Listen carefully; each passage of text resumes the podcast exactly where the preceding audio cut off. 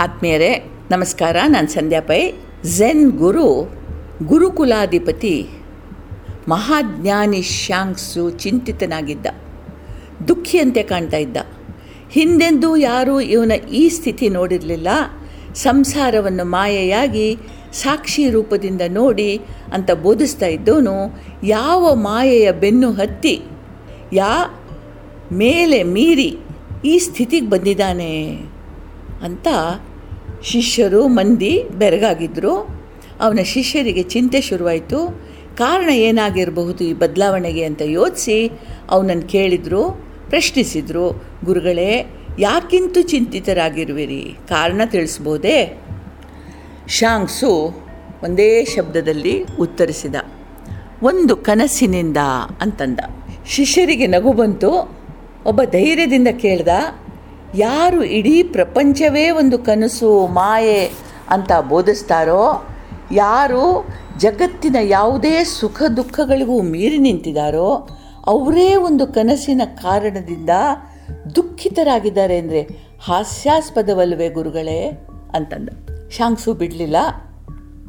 ನನ್ನ ಕನಸು ಎಷ್ಟು ಪರಿಣಾಮಕಾರಿಯಾಗಿತ್ತು ಅಂತಂದರೆ ಅದು ನನ್ನಲ್ಲಿ ಗೊಂದಲ ಉಂಟು ಮಾಡಿದೆ. ದುಃಖ ತಂದಿದೆ. ನಾನು ನಿದ್ದೆಯಲ್ಲಿ ಒಂದು ಕನಸು ಕಂಡೆ. ಅದರಲ್ಲಿ ನಾನೊಂದು ಚಿಟ್ಟೆ ಹುಳುವಾಗಿದ್ದೆ ಅಂತಂದ. ಇದರಲ್ಲಿ ಗೊಂದಲ ಏನಿದೆ? ಚಿಟ್ಟೆ ಹುಳು, ಅಂದರೆ ಕಂಬಳಿ ಹುಳು. ಕಂಬಳಿ ಹುಳು ಆಗಿರ್ಬೋದು, ಆದರೆ ಅದೊಂದು ಕನಸು ಮಾತ್ರ ಅಲ್ಲ, ವಾಸ್ತವವಲ್ಲವಲ್ಲ. ಶಾಂಕ್ಸು ಹೇಳಿದರು, ಹೌದು. ಕನಸೆಂದರೆ ಕನಸೆ. ವಿಶೇಷ ಏನೂ ಇಲ್ಲ, ಆದರೆ ಅದೊಂದು ಒಗಟೂ ಹೌದು.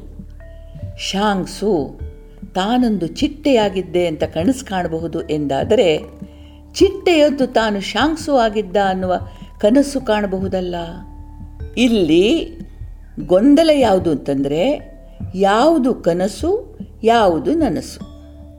ಶಾಂಕ್ಸು ಚಿಟ್ಟೆ ಅಂತ ಕನಸು ಕಂಡದ್ದೋ, ಅಥವಾ ಚಿಟ್ಟೆ ತಾನು ಶಾಂಕ್ಸು ಅಂತ ಕನಸು ಕಾಣುತ್ತಿದೆಯೋ? ಒಂದು ಸಾಧ್ಯ ಅಂತ ಒಪ್ಪಿದರೆ ಮತ್ತೊಂದು ಸಾಧ್ಯ ಆಗಬೇಕಲ್ಲ? ತಾತ್ವಿಕವಾಗಿ ಯೋಚಿಸಿದರೆ ಇದು ಸತ್ಯ. ಮಾಯೆ ಯಾವುದು? ಮಿಥ್ಯೆ ಯಾವುದು? ಇಲ್ಲಿಯೂ ಒಂದು ಗೊಂದಲ ಇದೆ. ಮಿಥ್ಯೆ ಮತ್ತು ಮಾಯೆ ಒಂದೇ ಅಲ್ಲ. ಮಿಥ್ಯೆ ಅಂದರೆ ಇಲ್ಲದಿರುವುದು. ಮಾಯೆ ಅಂದರೆ ಇರುವಿಕೆಯ ಬಗೆಗಿನ ಗೊಂದಲ. ಒಂದು ಇರುವಿಕೆ ಇದೆಯೋ ಇಲ್ಲವೋ ಎಂಬ ಸಂದೇಹ ಮತ್ತು ನಿರ್ಧರಿಸಲಾಗದಿರುವುದು ಮಾಯೆ. ಸಪ್ತ ವರ್ಣಗಳು ಚದುರಿದಾಗ ಕಾಮನ್ ಬಿಲ್ಲಾಗ್ತದೆ ಒಂದಾದಾಗ ಬಿಳಿ ಬಣ್ಣವಾಗಿ ಆಗಸದಲ್ಲಿ ಮರೆಯಾಗ್ತದೆ. ಹಾಗಾದರೆ ಬಣ್ಣಗಳೆಲ್ಲಿ ಹೋದವು? ಅವು ಸತ್ಯವೋ, ಈ ಬಿಳಿ ಬಣ್ಣ ಸತ್ಯವೋ? ಇದು ಮಾಯೆಯ ಒಂದು ರೂಪ. ಇಟಲಿಯ ಸರ್ವಾಧಿಕಾರಿ ಮಸ್ಲೂನಿಗೆ ಒಮ್ಮೆ ಇಂಥ ಮಾಯೆಯ ಅನುಭವವಾಯಿತಂತೆ. ಪಂಡಿತ್ ಓಂಕಾರನಾಥರು ಮಸೂಲಿನಿಯ ಆಹ್ವಾನದಂತೆ ಔತಣಕೂಟಕ್ಕೆ ಹೋಗಿದ್ದರು ಅವರ ಪಕ್ಕದಲ್ಲಿ ಅವನಿಗೆ ಆಸನ ನೀಡಲಾಗಿತ್ತು. ಮಸೂಲೋನಿಯ ಪಕ್ಕದಲ್ಲಿ ಅವರಿಗೆ ಆಸನ ನೀಡಲಾಗಿತ್ತು. ಊಟದ ಮಧ್ಯೆ ಅವರಿಗೊಂದು ಪ್ರಶ್ನೆ ಕೇಳಲಾಯಿತು. ನಿಮ್ಮ ಕೃಷ್ಣ ಕೊಳಲನ್ನೂದುತ್ತಿರುವಾಗ ಗೌಳಿಗಿತ್ತಿಯರು ಹುಚ್ಚಾಗಿ ಪ್ರಪಂಚವನ್ನೇ ಮರೆತು ಅವನತ್ತ ಧಾವಿಸಿ ಬರ್ತಾ ಇದ್ದರಂತೆ, ಗಾಳಿ ಬೀಸೋದನ್ನು ಮರೆತು ಗಿಡಗಳು ಸ್ತಬ್ಧವಾಗ್ತಿದ್ವಂತೆ, ಕಾಡಿನಿಂದ ಹರಿಣೆಗಳಂಥ ಪ್ರಾಣಿಗಳು ಬಂದು ಸಂಗೀತ ಕೇಳ್ತಾ ನಿಲ್ತಿದ್ವಂತೆ ಇದು ಹೇಗೆ ಸಾಧ್ಯ? ಸಂಗೀತಕ್ಕೆ ಇಂಥ ಶಕ್ತಿ ಇದೆಯೇ? ಅಥವಾ ಇದೊಂದು ಕಾಲ್ಪನಿಕ ಮಿಥ್ಯೆಯೇ? ಅಂತ ಕೇಳಿದರು. ಪಂಡಿತರಂದರು, ನಾನು ಕೃಷ್ಣನಲ್ಲ, ಆದುದರಿಂದ ಇದು ಆ ಕಾಲದಲ್ಲಿ ನಡೀತೋ ಇಲ್ಲವೋ ಎಂಬ ಪ್ರಶ್ನೆಗೆ ನಾನು ಉತ್ತರಿಸಲಾರೆ. ಮತ್ತು ಕೊಳಲನ್ನು ನುಡಿಸಲಿಕ್ಕೆ ನನಗೆ ಬರೋದೂ ಇಲ್ಲ. ಆದರೆ ಸಂಗೀತ ಶಾಸ್ತ್ರದ ಬಗ್ಗೆ ನನಗೊಂಚೂರು ಗೊತ್ತಿದೆ. ಆದುದರಿಂದ ಈ ಬಗ್ಗೆ ನಾನೊಂದು ಸಣ್ಣ ಪ್ರದರ್ಶನ ನೀಡಬಲ್ಲೆ ಅಂತಂದರು. ಮಸ್ಲೋನಿ ಒಪ್ಪಿದ. ಆದರೆ ಪ್ರದರ್ಶನಕ್ಕೆ ಅಗತ್ಯವಿರುವ ಸಂಗೀತ ವಾದ್ಯಗಳು ಅಲ್ಲಿರಲಿಲ್ಲ. ಸರಿ, ಪಂಡಿತರು ಮೇಜಿನ ಮೇಲೆ ಊಟಕ್ಕೆ ಅಂತ ಜೋಡಿಸಿಟ್ಟ ಚಮಚ, ಚಾಕು, ಮುಳ್ಳುಗಳನ್ನು ಕೈಗೆತ್ಕೊಂಡ್ರು. ಊಟದ ಪಿಂಗಾಣಿ ತಟ್ಟೆ ಬೋಗುಣಿಗಳ ಮೇಲೆ ಮೃದುವಾಗಿ ಕೈಯಾಡಿಸ್ಲಿಕ್ಕೆ ಶುರು ಮಾಡಿದರು. ಮುಸ್ಲೋನಿ ತನ್ನ ಆತ್ಮಚರಿತ್ರೆಯಲ್ಲಿ ಬರೀತಾನೆ, ಕೆಲವೇ ಕ್ಷಣಗಳಲ್ಲಿ ನನ್ನ ದೇಹ ಅತ್ತಿತ್ತ ಓಲಾಡ್ಲಿಕ್ಕೆ ಶುರುವಾಯಿತು. ಲಯಬದ್ಧವಾಗಿ ನನ್ನ ತಲೆ ಕೆಲವೊಮ್ಮೆ ಮೃದುವಾಗಿ, ಕೆಲವೊಮ್ಮೆ ರಭಸದಿಂದ ಹಿಂದೆ ಮುಂದೆ ವಾಲ್ತಾ ಮೇಜಿಗೆ ಬಡಿಯತೊಡಗಿತು.